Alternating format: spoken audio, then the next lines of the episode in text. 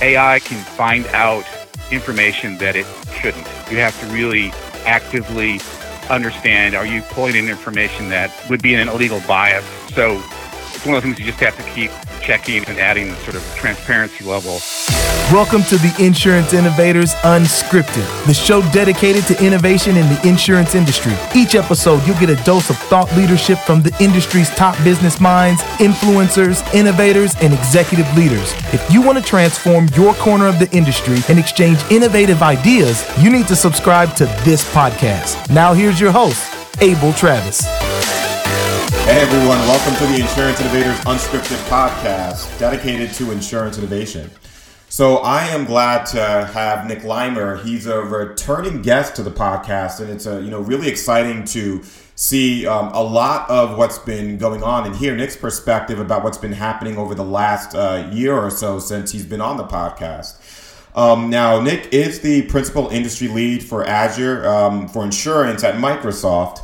And, uh, you know, he definitely brings a lot to the table in terms of how that capability can be leveraged in insurance, um, but just also in general around um, technology and capabilities for the space as well. So, Nick, it's a pleasure to welcome you back to the podcast.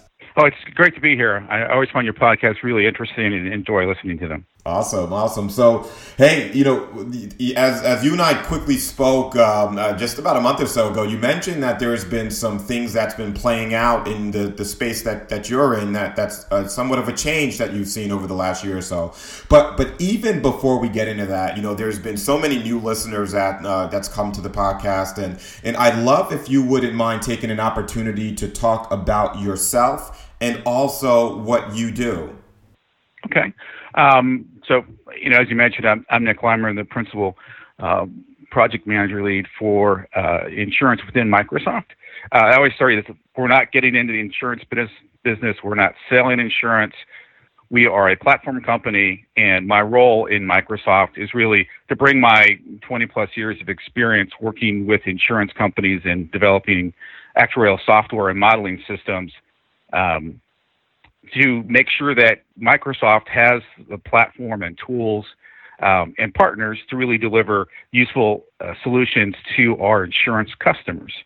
Uh, so I'm my role is really more almost now most almost completely focused at the sort of park, the partner ecosystem and making sure those partners that are delivering solutions to insurance companies um, are using the newest technologies available within Microsoft uh, running on Azure, definitely, um, and using our full technology stack and um, being available, their solutions being available on our new and expanded marketplace. So that's that's the big driver uh, going forward is really have building out that ecosystem where uh, insurance companies can buy all their cloud solutions, their different tooling, and all these partner solutions, both ones directly from Microsoft or from our partners um, and do it as seamlessly as possible. Yeah. So, so Nick, you know, when when the the person, let's say outside of the insurance industry, hears Microsoft, I, I got to tell you, um, I don't know if they connect the dots between um, a company like Microsoft and insurance, even though, of course, Microsoft works across a multitude of industries. So I, I do want to um, talk a little bit about the um, the new marketplace that that you mentioned, but if you wouldn't mind, help us put that two and two together of Microsoft and insurance and the why behind um, you know uh, Microsoft coming into this space, which I know they've been around for quite some time in this segment. It's you know we've been around for a long time, and um, I think people are so used to seeing Microsoft, um, they almost become blind to it. Um, but it's not just the operating system; it's not the computer that you're working on. If you're using one of our our hardware, um, uh, but it's Excel, it's Word, it's Office, it's you know Dynamics. Um, you know, Office 365 is running on our cloud. Uh, Dynamics is running on our cloud, and then we have Azure, which is a you know, enterprise level you know uh, cloud uh, leader uh, for businesses in globally. Really, it's a um, and they all pe- all the pieces tie together. So as we're you know our huge sales team we have globally that's interacting with every type of company and insurance company as well. Um, you know we're selling things from, you know, surfaces, surface hubs, so all the sort of hardware, uh, computer hardware that people use on their desktops to Office 365 and Dynamics, and so these other tools and Teams and all the different pieces that um, we are selling. We're also um, at that same time looking at how can we better support our customers, in this case, insurance customers. So there's a lot of third-party tools that we want to make sure that's available and running on our platform and can fully integrate with um, Office 365, Dynamics, um, and run on the Azure cloud. So it's really trying to make the end-to-end solution. So um, every solution that can run can leverage, uh, uh, you know, our BI tools as well as um, all these under, underlying technology stacks from facial recognition to voice recognition, text, and all these other different pieces that people can pull into existing applications or just sort of layer them on. So that's kind of the whole idea is um, we're not going to sell insurance, but we'll make all the, the platform tools that your software can run on, either stuff you build yourself, um, leveraging whatever technology stack you'd like. Um, a lot of insurance companies are mixing um, things running on uh, AWS um, with you know things that are running on Azure or running on premises. We have you know tools that can help integrate all those different pieces. Yeah, yeah, and and um, uh, you know it's it's interesting because recently, you know, I've been seeing a lot, you know, some press releases from some of the partners that will um, or that, that that you all are engaging with as a part of your ecosystem, and um, and you know, you and I, as, as we were um, just preparing this conversation and talking just uh, beforehand, we were talking about you know some of what we're seeing even uh, globally when it comes to um, an ecosystem sort of an environment right? As you're looking at the overall risk profile and what the, the vision is for that potential customer um, and then what capabilities are, are, are, leveraged to provide that right? So you know I, I guess my question for you nick is as we look at the new marketplace and the partners that you all are engaging with um, I'm, I'm making an assumption that you all are doing everything that uh, you would expect to enable um, you know, a, a, broader market ecosystem within the, the, the, the, marketplace that you all have designed and rolled out. So talk to me a little bit about, um, you know, what that marketplace is and how it's enabling the industry globally. Okay. So um, hopefully people are, are aware. Um, so we have a marketplace and we have two different storefronts. One's called Marketplace, one's called App Source, where you can, and one's you know really designed to focus on the IT side, and one's more on the business decision maker side. In both cases, you can go actively purchase software that can run um, in the Azure environment. So, um, so if people are have an active subscription, they want to add different functionality. Um, you know, from an actuarial piece of software to um, more data storage, et cetera, all those different pieces you can start layering on. Um, and the idea is to really make that as seamless and as low touch as possible. Um, and the, the real advantages uh, from the partner side is they can transact on that marketplace as well. So instead of having to set up separate accounts and and and policies for each um, company that you're working with, you could have leverage the accounts that are already set up through Microsoft, and then um, it just transacts through Microsoft. So that's the real big benefits, especially for startups. It gives them the ability to, again, to get started right away. And there's lots of different levels and different billing packages, and how that's actually transacted to the different Microsoft customers through our marketplace. So it really kind of builds out the whole system. And as we're working with partners and other customers, you know, we realize that those partners don't have to be completely on Azure. In fact, there are certain things that we sell in our marketplace that are running on AWS, uh, but they are critical to our customers. So um, we can work with that. So there's lots of lots of flexibility, and we're constantly updating, evolving um, how we're using that marketplace. Uh, but it's again, it's something that's growing. We see that as the, the future, and we're trying to be able to supply uh, our customers with everything they need and be able to transact seamlessly through that uh, marketplace.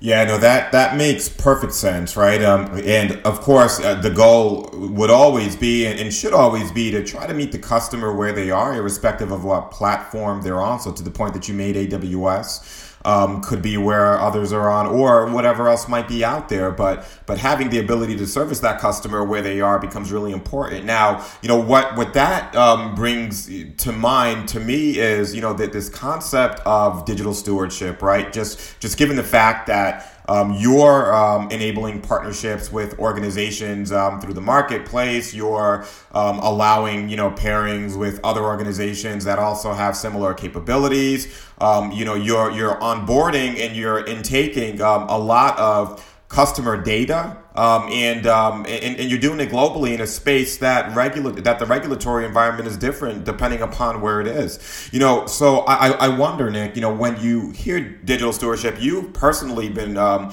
you know uh, talking a lot, and, and, and you've written um, on this topic yourself. So, what exactly does digital stewardship mean to you? Um, and um, and what should folks in the insurance industry take away from that, given all of the things that's playing out, like digital transformation and, and those things? Well, I, I think this goes back to you know understanding where your data is now and um, and how you can be prepared for the current regulations and future regulations. Um, we're still Microsoft is still the only current cloud provider that's uh, completely uh, 100% uh, GDPR compliant globally. So we have that capability for everything that we do, um, and that's something we drive home. You know, even if we're not, if we're, our clients in the U.S., we make sure we have that capability as well, that we can, um, you know, enforce those. Uh, you know, regulations and restrictions on way data is stored and, and the ability to be unknown and those sorts of things that um, even though there are certain areas of the world that are not covered by that, um, you know, we're sort of leading the, the push to make sure that we, we already have complete coverage. We want to make sure that every interaction that we do and our partners are, you know, following that same guidance just because it's, we see that as something that it's not in place now will be.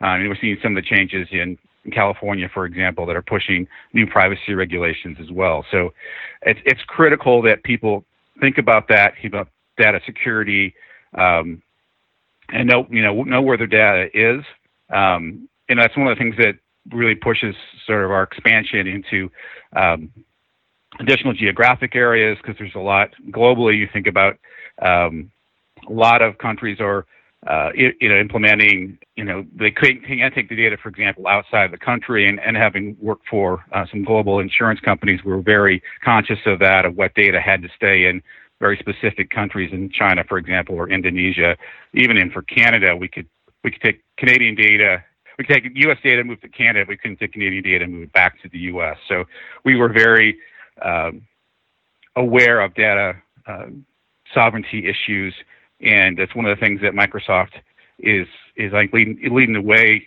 because we have so many different data centers, and those are expanding. Uh, we're expanding in, in the Middle East and in Africa as well, really to help both have better performance and addresses data sovereignty issues so that people can move data to the cloud without having to move it out of the country. Now, now, Nick, when you say data, you know, um, I, I look at and I, and I think of quite a bit of things, right? So, for example, um, there's an organization that you're really familiar with that's leveraging Microsoft solutions. Um, it's an IoT wearables organization, MakeYouSafe, right? Um, and, and, the type of data that that's being collected from that organization um, is employee data in terms of um, you know what could potentially be um, leading towards more frequency in injury to workers and claims in manufacturing facilities and so on, right?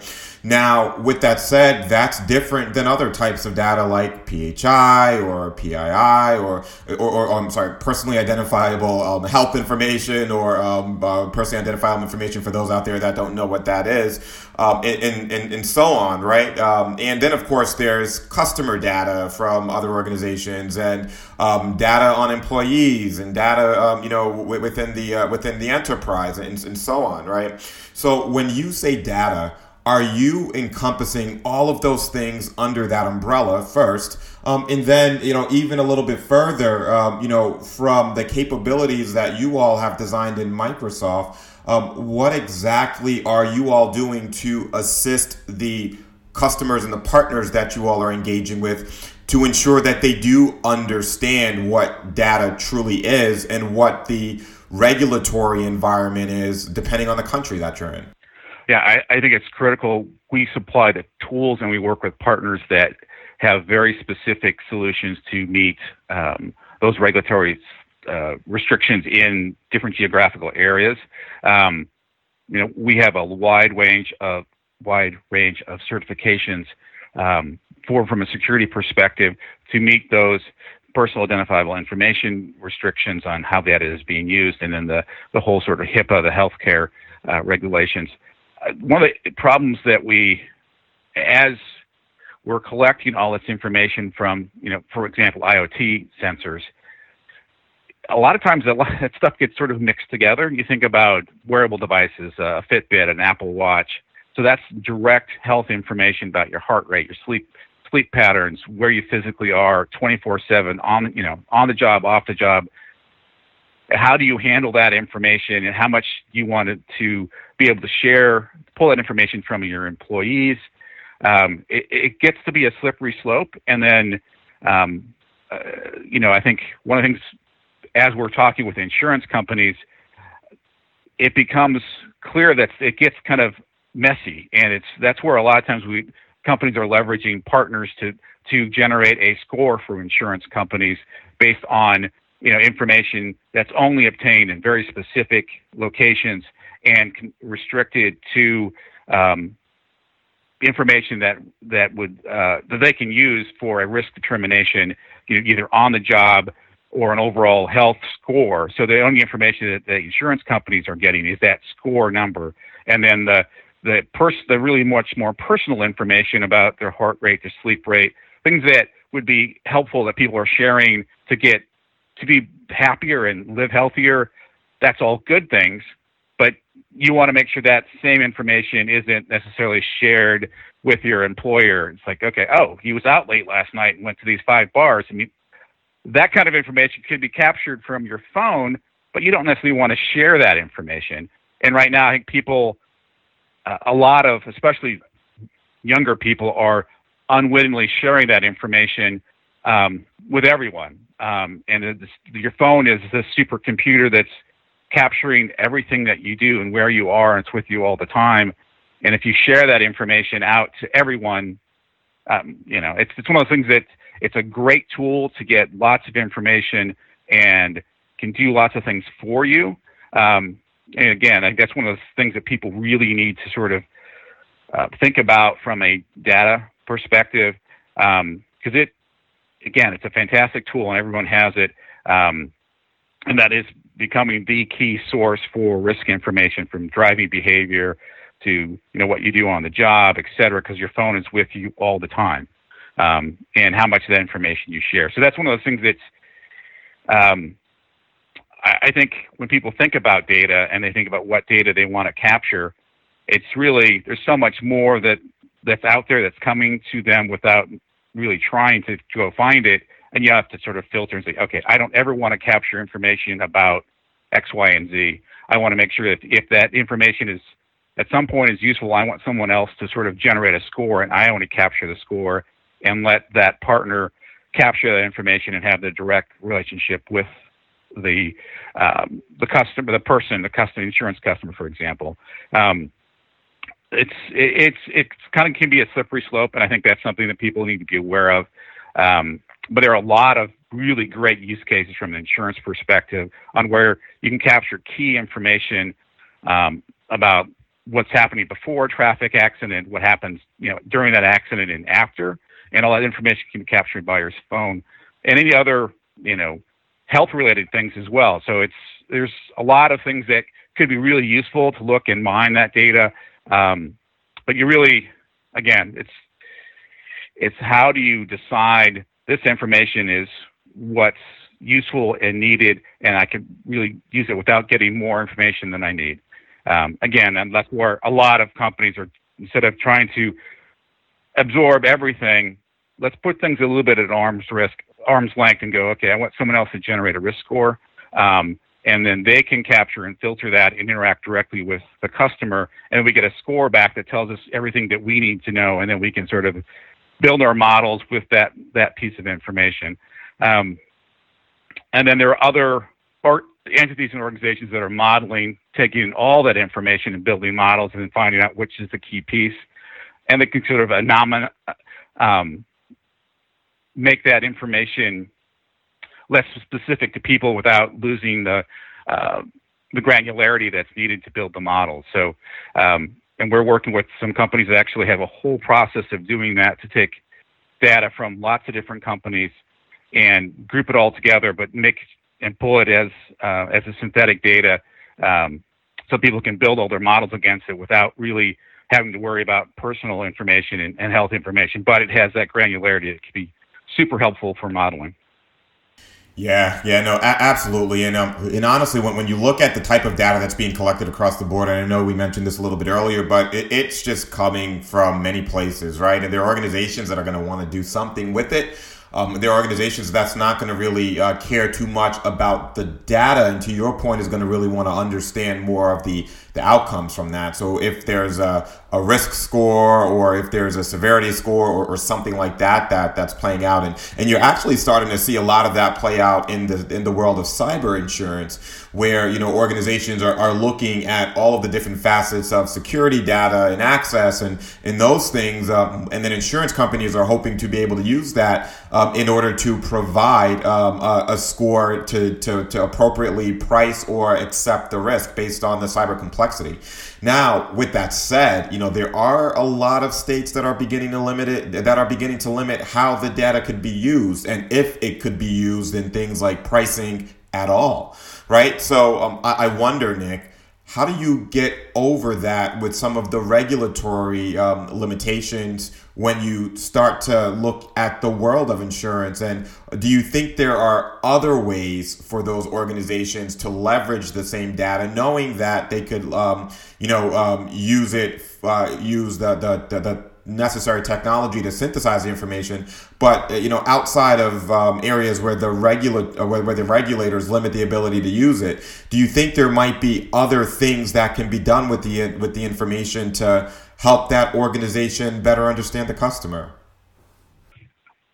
I think there's really two aspects. There's regulatory on what you can use to set pricing and some general risk information. And then there are information that especially third parties can use for, say, life coaching and business coaching to identify risk to improve uh, people's health and worker safety and um, information that would help benefit a company that not maybe isn't related to insurance.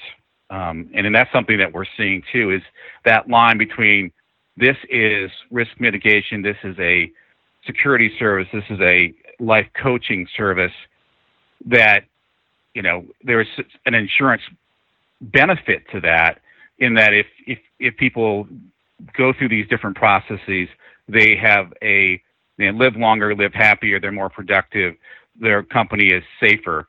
Um, again, that's where that scoring piece can be helpful because all you know we want to know as an insurer that these people are doing or indices or you know cars for that matter are behaving in a way that is reducing their risk. But do we want to capture their information when they went to the grocery store or um, you know you know what location they went to at what time? No we just want to be able to have a score that said they drove in a in the in a safe area, that they drove uh, responsibly, they didn't speed up or you know don't exceed the speed limit, they didn't stop too quickly, those sorts of things. But you know your phone is capturing all that information right now and to exactly where you are, as well as how you drove, and it's really you know, what's important. To the insurance company is really um, what the risk score is. So if we can keep that at a, at a distance and filter out the information that's um, not needed, that's beneficial for everyone. Um, and then the you know the customer can get information that is beneficial that maybe doesn't impact their insurance, but it would benefit their life and safety. Um, so you know would let them know if they slept enough or within a certain um, range, and this is impacting your health, and let them know that without necessarily sharing that information beyond um, that third party and the, customer. So uh, it's really how do you separate that data? And that's something people are aware of. And the other key piece uh, that I think people are more and more people are aware of it because it's come up in lots of different uh, events that I've been to and I'm talking with partners. It's really AI can find out information that it shouldn't. You have to really actively understand are you pulling in information that would be um, would be an illegal bias. Um, so it's one of the things you just have to keep checking and working. And a lot of the companies that are supplying uh, AI models are aware of this and adding the sort of transparency level of okay, this is the information. These are the key things that we're looking at, and we are and you can take things out that you know okay oh that's that's pulling up something that's uh, using biased data let's not use that um, so that we can keep it within the regulations and you can actively show the regulators that you know these are the things we turned off that we saw that we can't use uh, and these are the things that are we're using in our model that are uh, verified that they are uh, appropriate things to build our, our model and our risk and uh, you know risk calculations and pricing. Yeah, you know that that's actually been a significant topic recently, right? Especially in um, leveraging um, data that could inherently create bias uh, in the models that that have been designed and, developed. Um, and you know, I I, I think um, you know as, as, conversations that, that I've been having about it recently, um, it, it it becomes somewhat challenging, right? Because not because there could be data that's uh, creating bias um, that is uh, visible that, that folks could potentially understand based on what was picked up. But then there can be inherent bias um, uh, in that data that's not visible to the individual that's potentially putting it into the model um, you know, based on what they understand from their backgrounds, their history, um, and, and so on and so forth, right? Um, and and as as I look out into this space, there's not really one good model or a platform or a capability to weed out that bias. So the best um, way to do that is still really non-technical. It's it's through using a human to, to try to do that. Um, you know, so are, are you seeing that? Um, and um, you know, from that vantage point, how do you how do you tackle that issue as you start to to feed those models with with with, with that type of data? Yeah, it's it's going to be difficult um, if you are pricing just-in-time insurance is an example of you capture all this information about a very specific person entity at a very specific time and you generate a price for that insurance with all the information you have available. Um, you know where they are and and it's going to be different for each person in every location.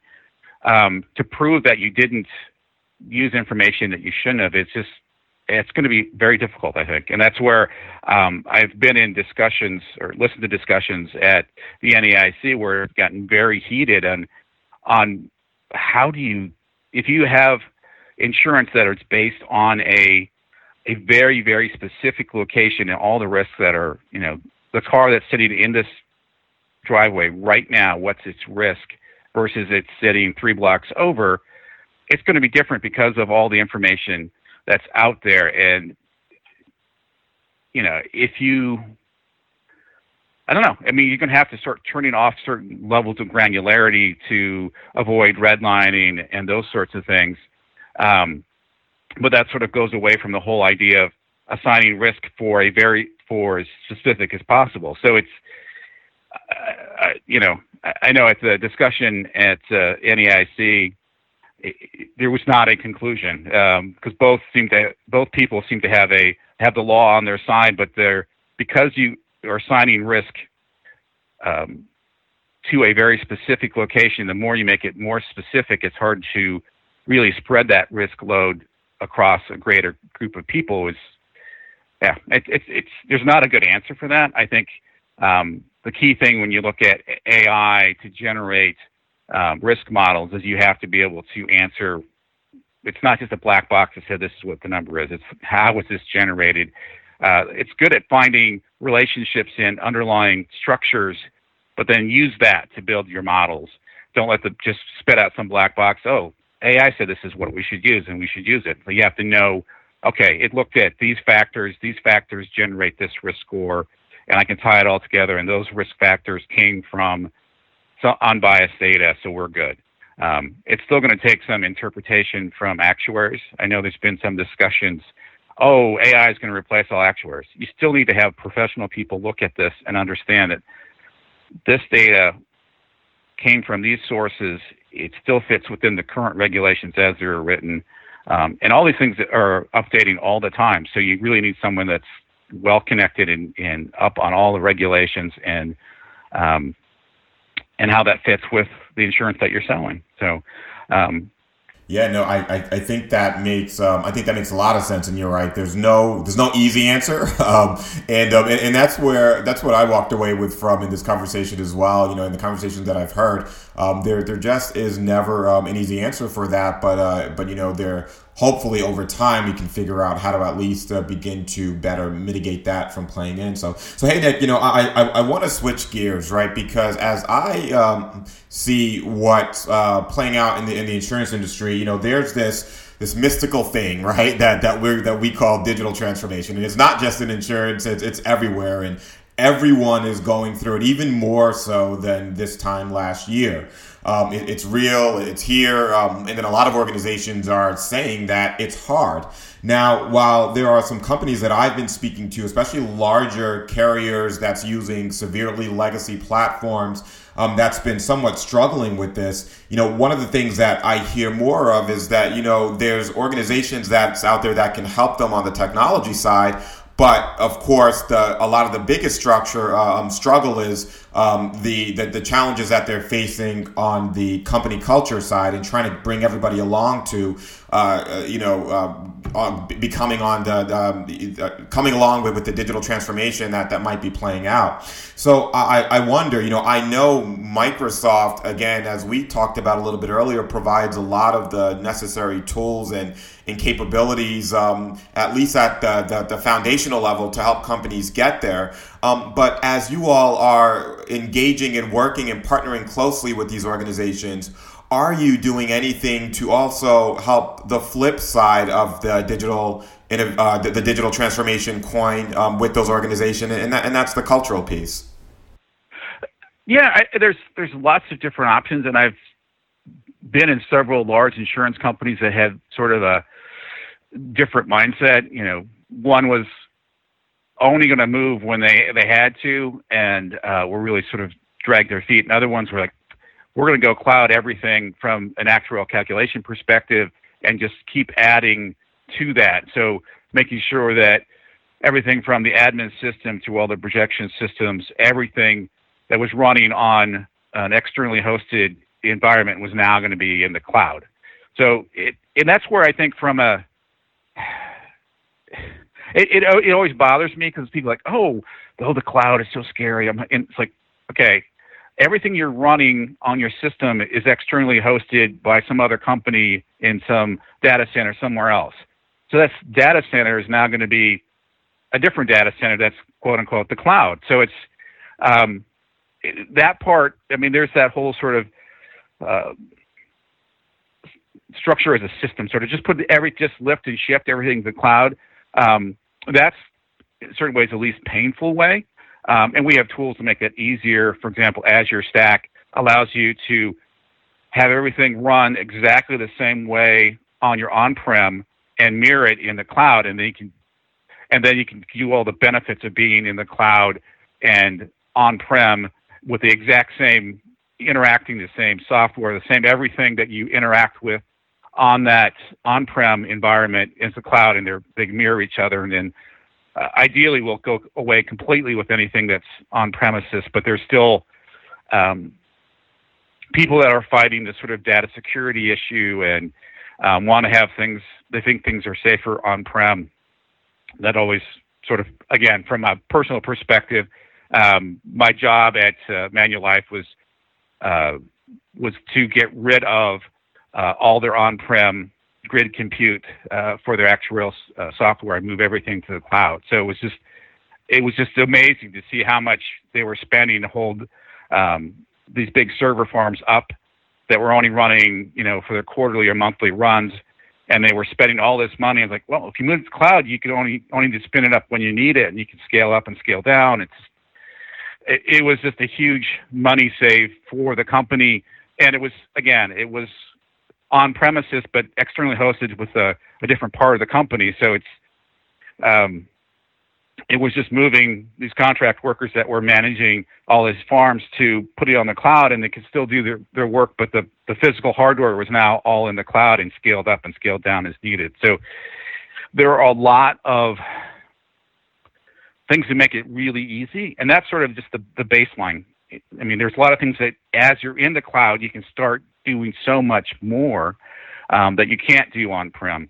So it's the on premises to the cloud we try to make that as simple as possible. Uh, just sort of a lift and shift can work, but the real power in the cloud is beyond that, where you can use, you know, software as a service. So instead of having, you know, managing spinning up a machine, bringing it back down, moving data back and forth, you just log into your uh, modeling system. It does all that stuff behind the scenes. It manages how many cores are running. You tell it how long you want to run you know, I need this by tomorrow. Okay, it, does the optimal way to do that, either number of cores and locations, any restrictions on um, where that data can move, where things can work, it can manage that for you. So that's where things are going to the whole sort of um, serverless cloud environment where you don't have to manage, okay, I got these 50 VMs.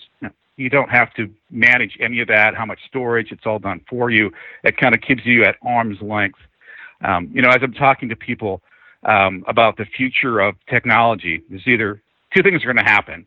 Either IT is going to go away, or we're all going to become IT, or somewhere in between. So it's not like it's not like oh, this IT guy spun up this. like I'm going to use this application, and it's going to do this stuff for me, um, and it's going to optimally pick you know what servers to run, how much storage, and it's just going to make that interaction. If I run it from my phone, from my notepad, from my laptop, um, at my office, on the beach, whatever. It's it's all seamless. It's omni-channel.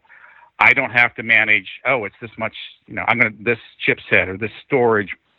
It's all sort of at a distance. So, um, really, everything as a service. So I just pay for what I need when I need it.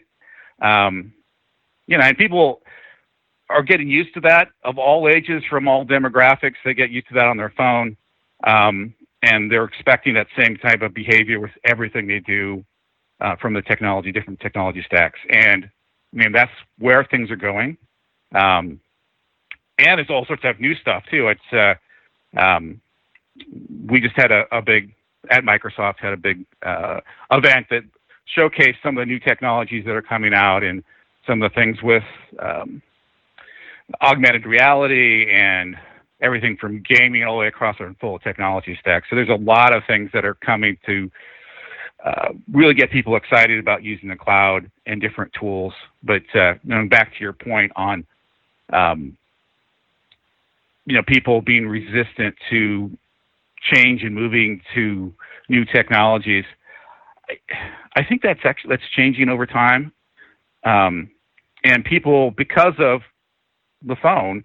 Um, it seems like every week there's a new update, there's a new this, there's a new that. The the, the icons change. There's there's things that you know 10, 20 years ago, if you logged on to your desktop, you would expect it to always look the same. Every every button was the same color. You know, the screen was the files were in the same place. But think about things on your cell phone.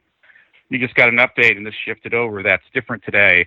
And people have gotten used to that because they oh they can adapt to that functionality. And I think that same sort of mindset is has sort of creeped into um, how they do business as well. It's like, okay, this is a tool. Um, this is what I need to go from point A to point B and get these things done. Um, and that could change as I'm using it and evolve over time, but it's still a tool that I'm using that I'm familiar with and, cus- and comfortable with. But um, it doesn't have to be completely rigid all the way through my uh, career. It's something that's evolving and advancing throughout time.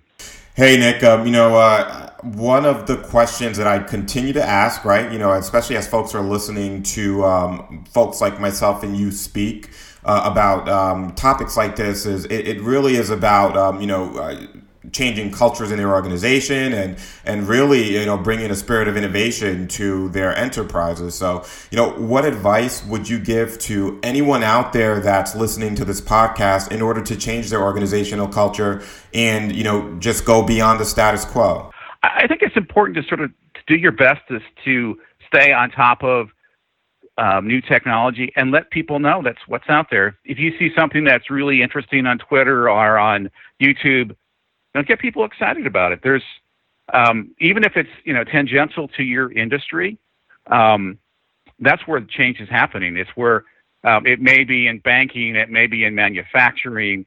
Um, you know, uh, one of the things I've been very involved with is you know how IoT sensors um, impact insurance companies and um, and get different risk scores for all sorts of different things.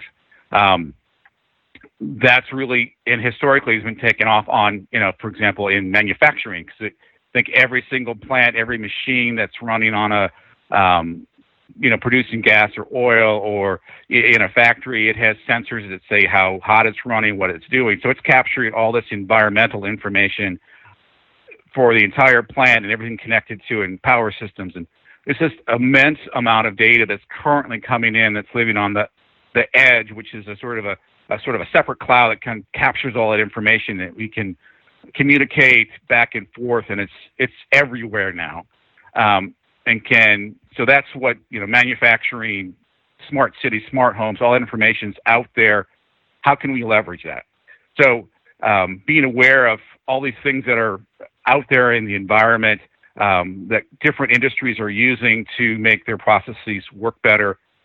You know, what can they tell us about uh, what we're insuring, who we're insuring? Um, it's just fantastic, and I think that how we pull that information in and, get people excited about how to use it. Um, that that's what really gets me excited about insurance. Is like, you know, this isn't you know some stodgy book. This is we are looking at how we can make our customers um, be you know happier, healthier, uh, reduce their risk of flood, fire, etc. And we have all these tools that are now available, and more are coming online. And there's just so much information out there. How can we use it uh, to make a difference for our customers? So that's the part that I think is really exciting. And I think insurance companies are are looking at that from a firstly to make sure they're they're meeting the needs of their customers, and they can build uh, develop better products too. So it's really um, it's a really a win-win for everyone. So um, yeah, and the things we talked about earlier, it's key that as you are capturing that information, you think about how that fits in with the current regulations. Um, and there's certain things that affect pricing, but it's not all about insurance. Insurance. It's really how do you take care of your customer too. So it's there's information that these third-party people can help, you know, with their employees, with their um, your customer, the the quality of your, your house, the air quality, et cetera, things that um, affect overall risk, but really can in real time uh, make a difference to uh, improve the life of your customers. You know, both commercial and uh, and personal. So uh, it's again, I'm very excited about it, as you can probably tell, that this is something that as we get that information in, we pull it together, we can build um, better solutions for uh, our customers and uh, our, in our case, our customers' customers, um, to really benefit everyone.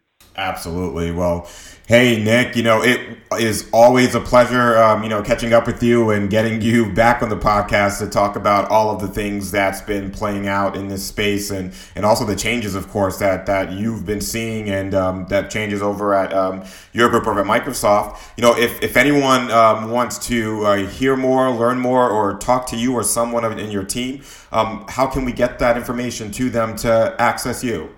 Okay, I'm I try to stay very active on LinkedIn, so that's a, probably the easiest way to connect to me. Um, uh, you know, Nick Leimer. Um, I think I'm the only one out there uh, at Microsoft for sure. Um, and I'm also on Twitter on leimer.nick. Uh, I'll respond to those inquiries as well. Um, and then directly at Microsoft uh, to my email, which is uh, NI, which is my first two initials of my first name, and then Leimer, L E I M E R, at Microsoft.com. Perfect, perfect. Well, hey, Nick, once again, thank you. This was a great conversation, and I'm looking forward to when we get connected again.